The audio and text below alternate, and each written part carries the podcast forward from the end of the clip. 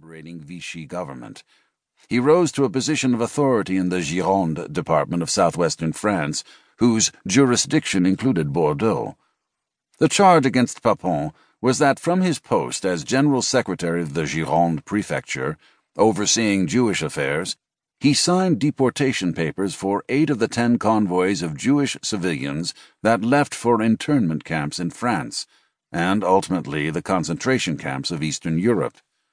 In total, Vichy officials in the Gironde shipped out 1,690 Jews, 223 of them children. Papon had been indicted for crimes against humanity. The reality of Papon's service was far messier than the picture the prosecutors depicted.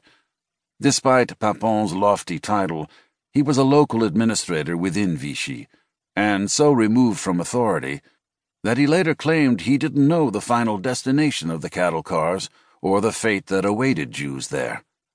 Furthermore, Vichy's national police chief, Rene Bousquet, was the person who had actually issued the deportations.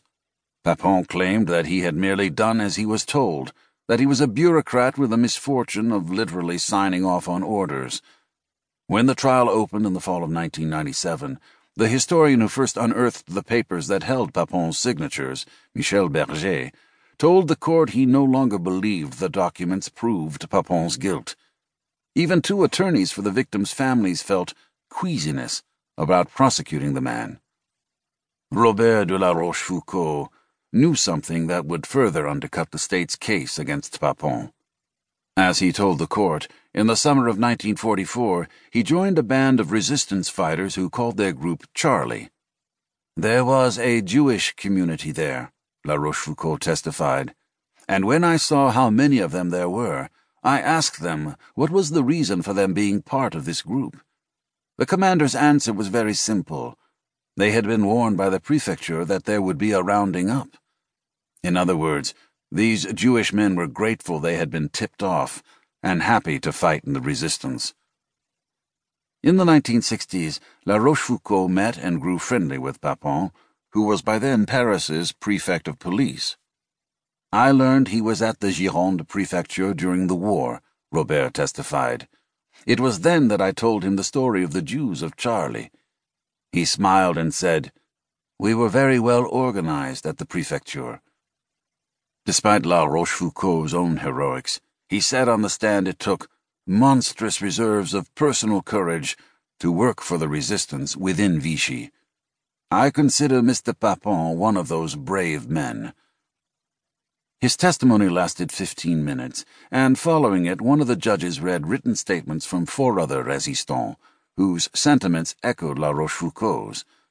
If Papon had signed the deportation documents, he had also helped Jews elude imprisonment. Roger Samuel Bloch, a Jewish resistant from Bordeaux, wrote that from November 1943 to June 1944, Papon hid and lodged him several times, at considerable risk to his career and life. The court recessed until the next morning. La Rochefoucauld walked outside and took in a Bordeaux that was so very different from 1944 where no swastika flag swayed in the breeze, where no people wondered who would betray them, where no one listened for the heart tap of Gestapo boots coming up behind. How to relay in fifteen minutes the anxiety and fear that once clung to a man as surely as the wisps of cigarette smoke in a crowded cafe. How to explain the complexity of life under occupation to generations of free people who would never experience the war's exhausting calculations and would therefore view it in simple terms of good and evil. La Rochefoucauld was beyond the gated entryway of the courthouse when he saw Papon protesters move toward him. One of them got very close and spit on him. La Rochefoucauld stared at the young man, furious, but kept walking. What people younger than him could not understand, and this included his adult children and nieces and nephews, was that his motivation for testifying wasn't really even about Papon, a man he hadn't known during the war. La Rochefoucauld took the stand instead out of a fealty for the Brotherhood, the tiny bands of resistants who had fought the mighty Nazi occupation. They knew the personal deprivations